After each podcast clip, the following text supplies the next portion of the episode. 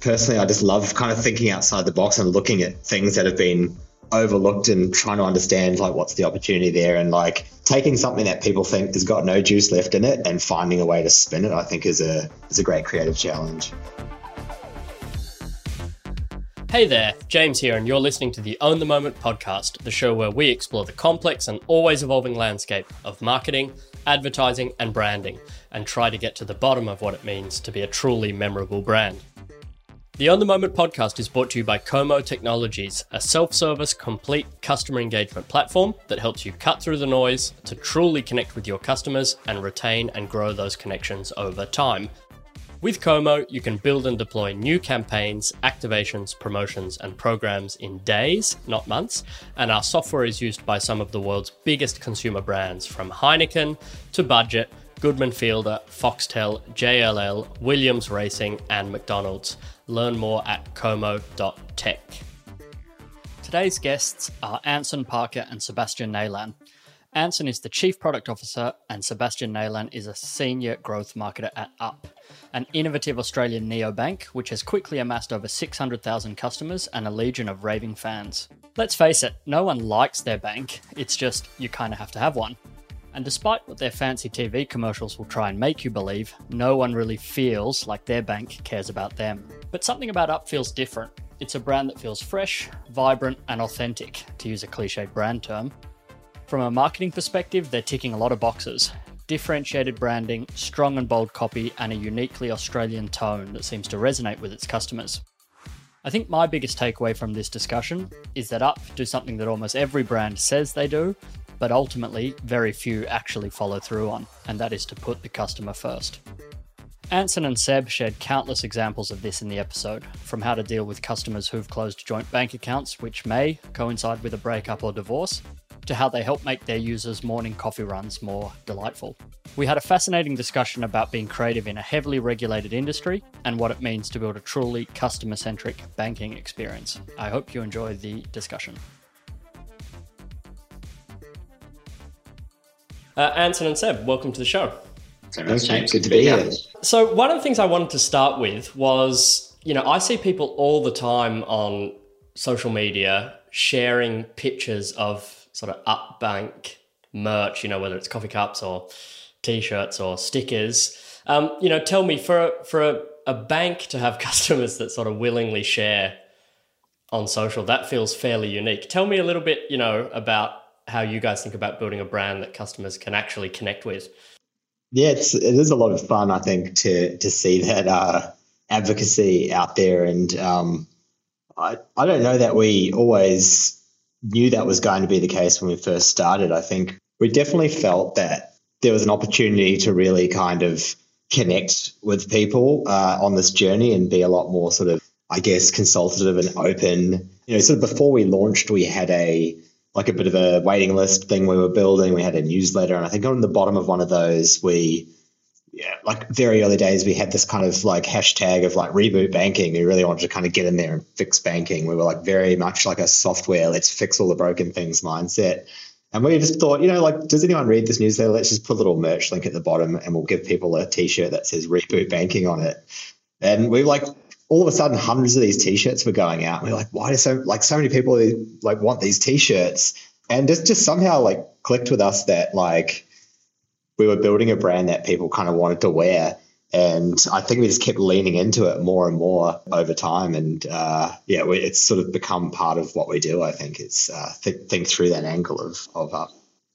What do you think it is about the brand that makes people want to actually connect with it? Because again, I think just like you know banking and I guess like fintech or you know financial services in general, it just doesn't feel to me instinctively to be one of those categories that is like, yeah, that's the thing I want to you know put on my back and what, what do you think it is about what you do and i guess maybe how you do it that connects with people in such a, a nice way well I, I was just going to say anson can build on this but just one of the things i think has been like the people we've hired like a lot of the people in um, across the company but especially within marketing growth design like there's barely a banker to be seen. a lot of people who come from sort of design backgrounds, from different creative industries, fashion, things like that. Myself, I come from the travel sort of sector originally. And so, you know, when you've got a whole bunch of minds who come from that sort of a place, I think you're not you're not coming at it from a bank angle. Obviously, we've got the tech infrastructure there and and, and the reliable product um, to rely on. But then when you can sort of have a whole bunch of creative people on top of that with creative license to kind of go for it and push the boat out, I think I think that that's a pretty good place to start. Speaking of pushing the boat out, I mean, you guys are obviously in like an extremely regulated industry. You know, most of your competitors, I guess, are sort of not you know pushing the boat out much on you know on, on brand, you know, product, tech, innovation. How do you guys think about sort of walking the line, I guess, between being trustworthy, um, which, you know, I guess is of utmost importance as a bank, but still, you know, right, being a fun, playful brand? Yeah, I mean, I think that like there's a there's a few levels to it. I mean, I think that you know the I guess where a, a lot of the team has come from, like Seb says, like basically no bankers on staff. We most of us have come from a creative or software world, and I think the attitude of uh, just presenting who you are unapologetically, you know, speaking in a tone of voice that you would speak to other people and not seeing this kind of wall between, you know, sort of the corporate and and the consumer that needs to kind of all come out the same sort of flavor, but just kind of being authentic, I think is a big is a big part of what makes up what it is. And so I think that yeah, with with that in mind, it's just um, kind of I guess having the I, I mean maybe like courage, I guess, to feel that like we don't need to legitimize up by looking and talking like a bank would normally talk. Uh, and I think that it does it does put a certain responsibility on you to be good. I think it's kind of the same thing that happened with like Silicon Valley, where all all of a sudden you could just wear a t-shirt instead of a suit. It's like you can do that but you have to be you have to sort of back it up by knowing what you're doing. And i think that it's the same thing with up. Like we can you know there are times when we when a sense of humor is not appropriate in banking and communications with a customer and i think you need to be respectful of that. Like you need to take things seriously but it doesn't mean there aren't opportunities for humor and levity and fun. But you have to do things well. Like if you if you are constantly having issues with downtime or you know crashes and you're just making a joke of it right? Like it's a very bad look. Uh, so i think it's it's kind of a luxury you have i think when you feel like you're you've got a really great product your technology is really sound you've kind of got got the customer's interests at heart. It's almost like you can come come out from behind the kind of curtain and and i think be more open and honest.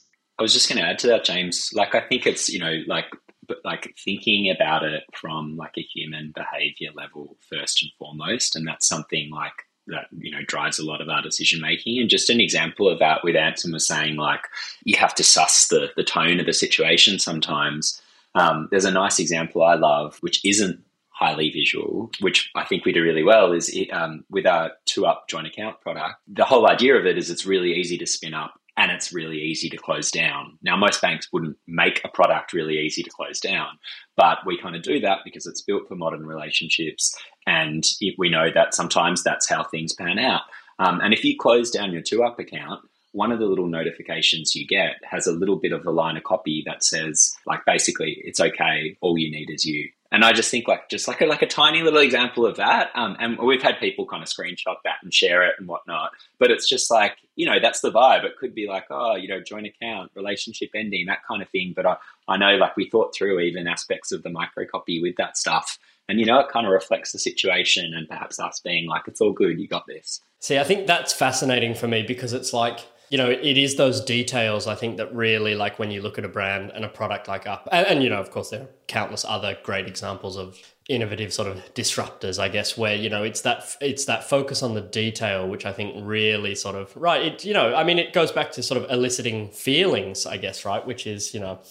Right, if you've just gone through a breakup and you're trying to close down a bank account and it's cold and you know you're not getting any love or whatever, I mean, it's like you know it's not a great experience and to be able to actually help people, you know, you know, get get through that experience or, or whatever is is really really interesting. You mentioned Two Up, which is your sort of joint banking product. One of the things that I think is really interesting from a branding perspective is that it it seems you've sort of leaned into this '80s sort of I don't know video game, arcade game sort of vibe. Um, again, I think you know quite bold for for banking. Tell me how did that come about? I'm interested just as you brought it up you know, how did you guys decide to lean in on the gaming thing?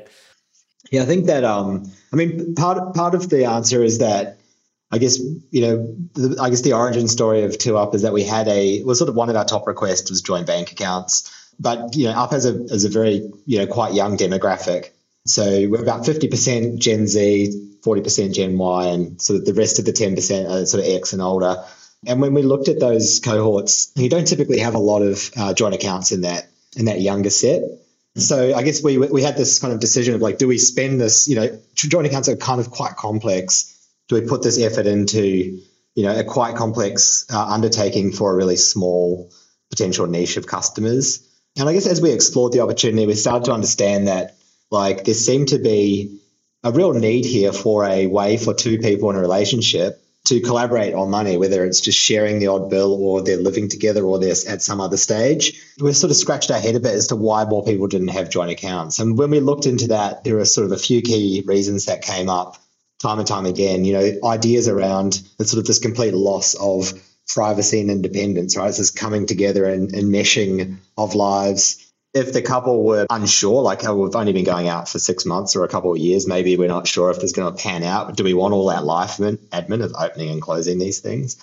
Um, and so, so yeah, we saw an opportunity to really reposition joint banking as kind of, you know, in our in our mind, like a two player banking experience but we needed to sell that to people, right? Because they we effectively had a, a customer base that didn't maybe know they needed this um, in our in our mind, and so we really.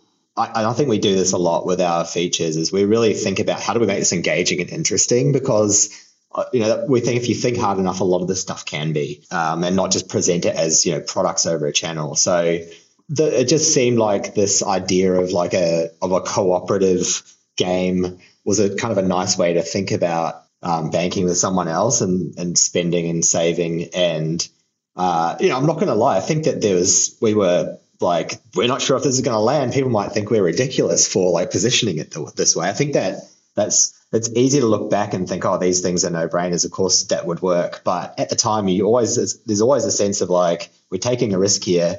Um, we are going a bit out, out there and uh, we're not 100% sure if this will land the way we hope it does.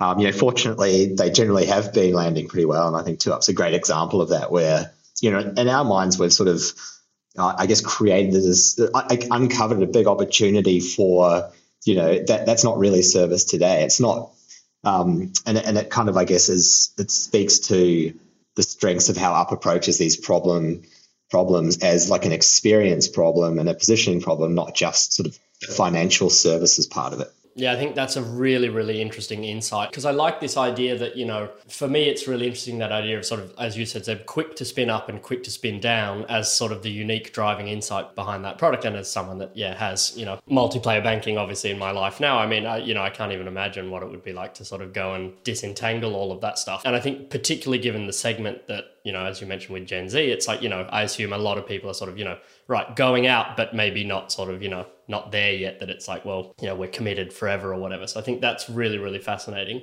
How have the big banks responded to Up? I'm sort of curious, you know, you have this very bold position and yeah, this very unique brand identity. You know, how how has the market responded? Have you seen them sort of, you know, try to copy, push against it? Yeah, I think um, I, think you see like we notice responses, I guess, in different ways, and like I guess a couple of things that come to mind for me. There was a period in Australia where uh, you know, there were maybe three or four, you know, so-called neobanks all kind of in the market and launching or have or have recently launched. And so some of the bank CEOs were sort of effectively directly questioned, like, well, what do you think of these challenges? Are you worried? And I remember one of the CEOs of the big four had a quote something like, you know, I don't mean to be dismissive, but I think that there's you know more to it than uh, you know a nice app, which was very dismissive, of course. But I think that they initially looked at the neobanks and just thought like these are just nice apps, you know, like they're not really that you know their savings accounts the same as our savings account, and I think they kind of completely missed the point, right? Which is it's really the experience and the way you and the engagement, the way you're bringing these things together. It's you know, Up is not fundamentally innovating at a financial product point, right? Like it, the, the way we maybe tie things together is where the secret sauce is. So I think there was an element of like dismissiveness in the at first, but but more and more we see, yeah, effectively copying, right? Like you say, oh, hang on, all of a sudden you're your release notes are very much like our release notes, or your cards have all turned vertical, or, or you know, like just those little little pieces over time. And of course, we hear the stories from people in the industry. It's like, oh, at this traditional bank, up screenshots are just plastered all over the walls of the meeting rooms and and that kind of stuff. So I, I, they're certainly aware of us and keeping a close eye on us. I, I'd say. It reminds me of a quote, you know, that sort of, you know, I guess maybe lack of self awareness or whatever. But reminds me of a quote. I can't remember who it was, but it was some big TV executive in the US, I don't know, 10, 15 years ago, who said in a meeting that, and the context was talking about YouTube. And he said, you know, there just aren't a million people in their bedrooms that are going to be able to make better content than us. And of course, you know, it just, you know, turned out to be completely untrue. And I think there's, yeah, there's something about missing the point there, which I think is, um, really interesting. Where do you think the market goes from here, guys? You know, in in a decade, you know, are we in fundamentally the same spot where you have, you know, the big four banks and a, you know, a swath of, you know, amazing challenges? Or do you think we can see more radical changes in the landscape in, let's say, just Australia? Um, I mean, I think, you know, like banking's are like a really tough game. Uh, it's very, very expensive to create a bank. You need like a lot of capital, and there's a huge amount of regulatory overhead. And so the the way you do it is very important. And um, you know, Up is sort of in some ways the lone survivor in the neobanking space in Australia, partially because of the way that we you know attacked the problem. I guess we effectively partnered with a traditional bank to provide the sort of you know the the ledger and the regulatory kind of like capability. The neos and startups that took that on themselves like really struggled um, because while the, the big four in Australia are incredibly profitable, you know, on a, on a global level, they're incredibly profitable banks, but it takes a long, I think, a lot to get to that stage. Um, there's a long kind of ramp to get there. So I, I think it's a very challenging nut to crack in that regard. Uh, and so I think, you know, there are technologies and sort of initiatives, I guess, that are perhaps um, lowering the barriers, things like the consumer data right and open banking, can effectively make it possible to sort of add value outside of being a core institution, maybe give a platform to build on top of. You know, there are initiatives in Australia. Um, is is one called PayTo, which is really a, a way to, it, it, in theory, it will sort of enable portability of things like you know your regular bills that to some extent people may feel locked into their current bank because well moving all of my you know, all of the life admin uh, involved in moving my bills and, and, and payees and things out of this bank just make it make switching a really, you know, high cost uh, uh, thing to consider. So I think to some extent there are, you know, there are some and some technologies that can enable, you know, more challenges to emerge, but at the same time they also have their own costs as well. And because they're sort of these regulatory kind of uh, initiatives they you know not just anyone can go and get like an api key to become an open banking you know accredited data uh, recipient. Um, you've got to have you know frameworks and processes in place to do that. So you know i think it's just a it's a very challenging industry in that regard. I think there are just a lot of inbuilt protections that make it hard to get into. So the, the crypto kind of craze is maybe on, on the wane at the moment a little bit, you know, but it's almost like does it take a completely a, a reboot of of the economy to enable kind of a new model because you know, I think the at least in Australia, the, the big one, the big players have got pretty locked down at the moment. I mean, obviously, up as we have ambitions and we hope to to crack it. I think our, we have you know a great share of customers, great growth, but but you know getting to that next level of can we get a great share of home loans and lending and other things in the future? That's you know that's still ahead of us. Uh, I wanted to shift to some of the campaigns and I guess sort of activations and promotions that you've run, and in particular one called Perk Up, which I just want to say is something that like we discuss all the time. For those that don't know, sort of Perk Up or random acts of free coffee, what is it? Yeah, I can give a quick overview. Um, uh, you know, I saw you guys featured in one of your Komo blog articles, which was awesome. But um, yeah, essentially it. Uh, it runs in Australia for our Australian Up customers um, uh, 7 a.m. to 11 a.m., depending on your local time, each weekday.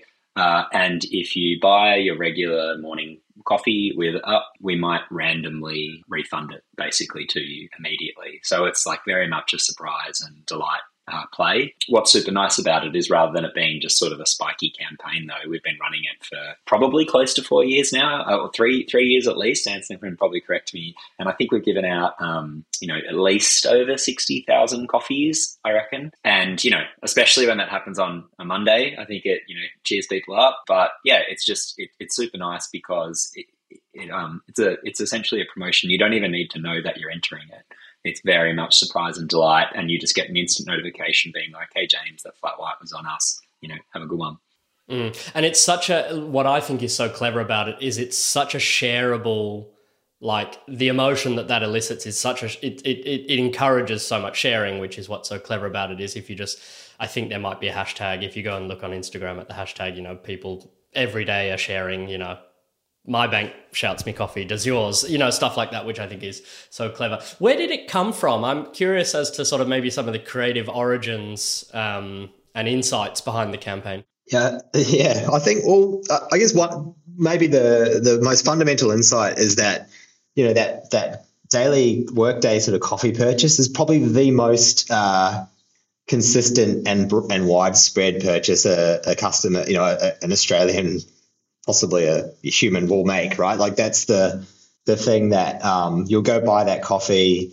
Um, you know, particularly when we launch this around the office, you know, part of the office ritual, get into work, pick up a coffee on the way, or go for a coffee with a couple of workmates. So from our point of view, that was sort of like a an engagement point that was that was we could kind of would be broadly applicable to customers if we could if we could you know, get into. And I think the other the other parts of it were, I guess, like it just felt like a great way to kind of flex in a sense some of the some of the things that make up different to other banks because you know it's a tough it's a, it's a tough thing to explain to people hey like there's this new bank and you should like you should get excited about a bank and really think about moving there because it's just uh, one of those topics that people they tend to switch off right? Like I like please don't talk to me about banking. How could that possibly be an interesting subject?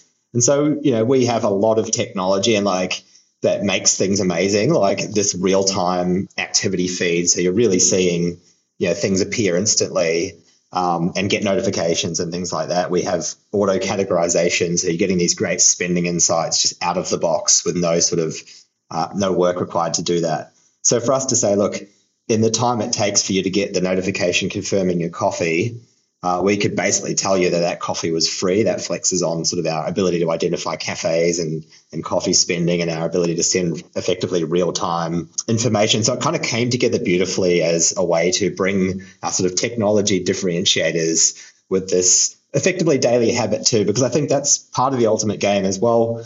If there's this thing that you're doing regularly and up can be the card that you pull out of your wallet to do that, like that's a great way for us to sort of build that share of wallet and build that you know build that kind of um, you know that that use case of like why should I start using up? You know, there's a chance your coffee will be free, and that will sort of lead you into maybe uh, discovering more of the great benefits of up. Yeah, I, I wonder how like what percentage of customers are playing that sort of coffee roulette in their mind every day. Like I wonder sort of like if you if you've spoken to customers about like when you go to hit that card, are you actually like you know how, how sort of autopilot is it versus like oh come on you know yeah, yeah, it's a, that's a good question. Like, I think you know we, we probably want like a bit of both sets of cohorts, right? Because um, we've definitely seen people have like multiple wins and you know tweet about that and whatnot. Um, and as An- Anson said, you know, the original kind of um, insight or desire was about forming a habit and the usage of up. So we, we, we want people to know like, oh, if I if I you know use my card again and I get into the habit of buying my coffee with up, I might win again. So there's definitely an aspect of that you know that's why it's a sort of loyalty play that's why you know it's sort of you know in part there's some retention metrics and stuff behind that but uh, yeah i think you know ho- hopefully it's not too many people knowingly thinking about it because I, I, feel like when it's when it's uh, properly surprising, especially for new customers in their first couple of weeks, I feel like that's when it's really like a nice sort of hit and taste of like, hey, like you know, ups a bit different to you know any other financial institution I've used before.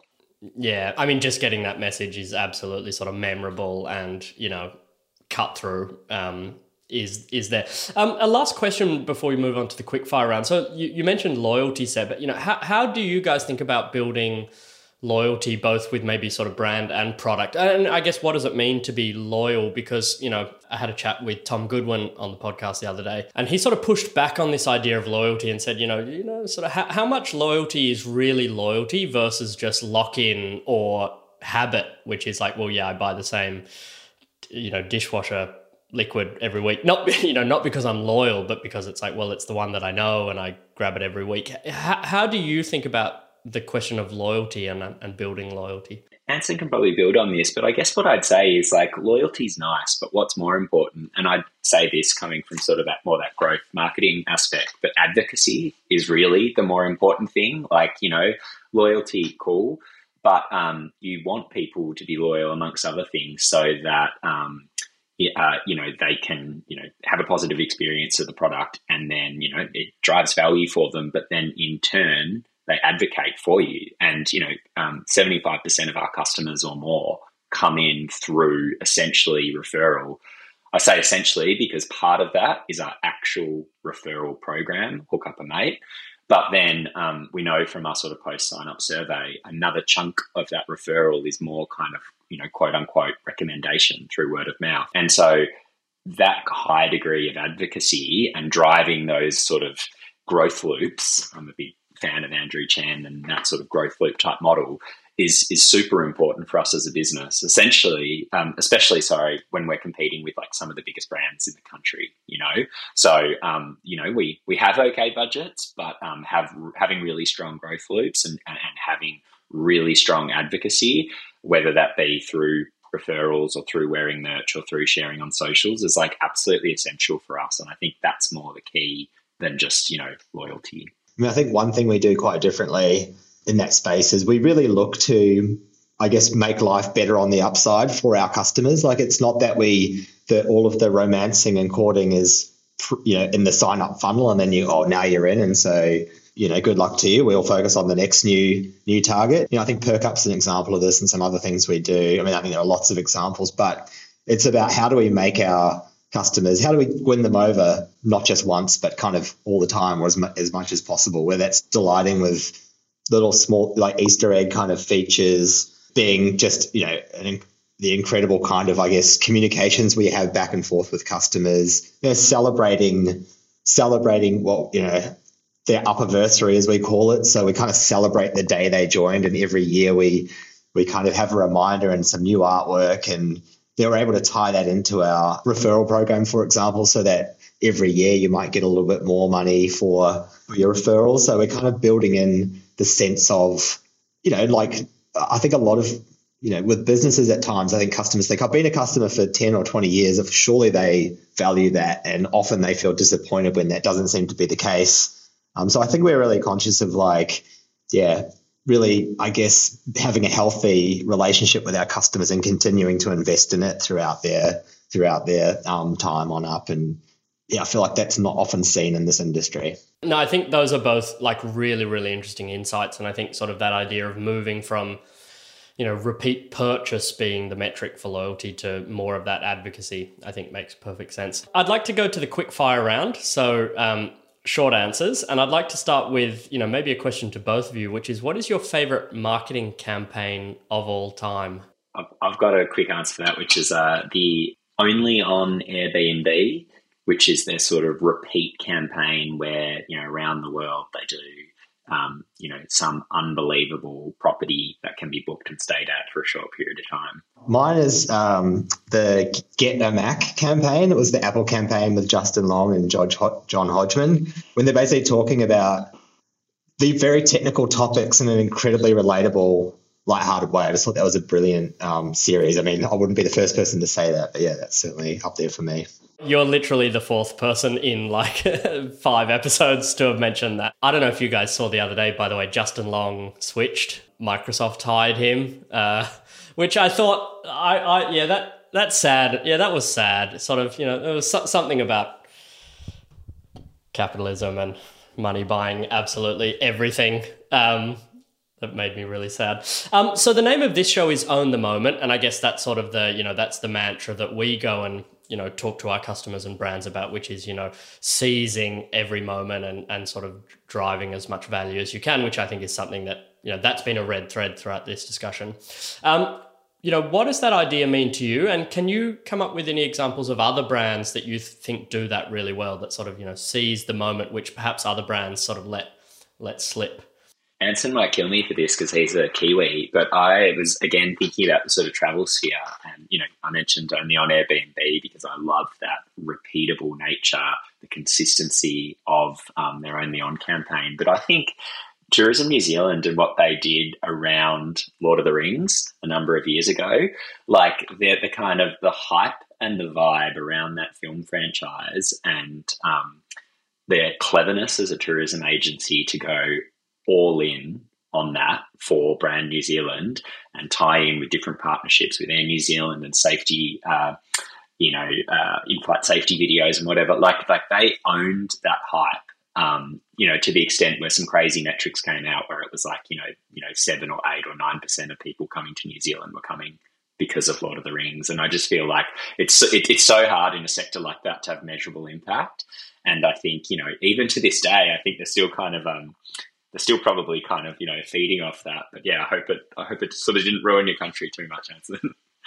I think uh, Aussies had to live through the whole Crocodile Dundee thing in the 80s and 90s. So I think uh, Lord of the Rings is probably uh, my preference of those two. But uh, I, I, was thinking about that this question. I thought like um, I actually was probably looking a bit more internally at, at us, but I think that um, for me, it's kind of I guess being honest and authentic having an honest and authentic voice without pandering to customers. And I think I just remember one moment when I thought we did this really well was during the pandemic in 2020 when like a lot of brands I think were oh like it's time to have Zoom cocktail parties and do trivia and it was just all that kind of Pollyanna look at the bright side stuff, not acknowledging that it's like kind of a shitty time for a lot of people and a tough time. And I think that um, yeah, one of one of our team that that works works on content just kind of wrote a very heartfelt uh, some really heartfelt words in the news there around that time about you know like this this kind of sucks right? Like this is kind of a tough tough time. And I just thought like and I think you used the word shitty and that was interesting you know like certain people raise their eyebrows at oh hang on are you allowed to say that if you're a bank? Like um, but I thought that was um, I don't know like people responded incredibly to that right? Because it was just uh, yeah I think there's just a great lesson there to to acknowledge that people our customers are humans and that you know, there's a range of emotions that they'll engage with with our brand, and that we can't. If we only look at the positive ones and only talk to that, we're kind of missing an opportunity for empathy and connection that um, uh, that that can be maybe even more powerful at times. And I think I'm sure there are brands that have done that well, but I don't have good examples other than us right now. I think those are both great examples, and I think on that speaking to customers, you know, like they're real people or whatever. I think it's also an interesting insight for me because as a bank, I mean, right, you know, people's financial lives are absolutely not, you know, all roses, right? You know, it's like it's one of the primary drivers of stress, I guess, for a lot of people, sadly. Um, and so I think that that idea that you can be authentic and you know understanding and even just that example with the the breakup from from earlier, I think was a, a, a, really good example. All right, what do you guys think is the most overrated trend in marketing right now? I'm, I'm going to go a bit counter to what I heard Tom Goodwin saying and just say like TikTok. And there, I say that just to elaborate because we we obviously because of the demographic we target, um, you know, we love that channel. We do heaps on it. We were one of the we were the first brand in Australia to do a gamified effect. I think one of the first brands in uh, in the world actually within our sector. Um, so you know, fantastic channel, fully immersive. You know, you know, definitely interesting native content. But I think I come back to that idea of like a marketing strategy should never be a channel, even if it's a, a native, interesting new channel. Like it always starts with first and foremost, like you know, what's the human behavior. Um, uh, what's the insight there? And then from that, there's an idea, which is channel agnostic like the only on Airbnb one. And then from there, you then decide on, you know, what are the channels or what are the way to execute this? And so I, I just feel like with anything, um, you know, the channel is never the answer. Uh, and I think sometimes, you know, you hear people doing that um, because otherwise you just, you, you, there'll always be a new channel, right? So just like start with the human insight, then, you know, develop a, a broader idea and then decide on your mix.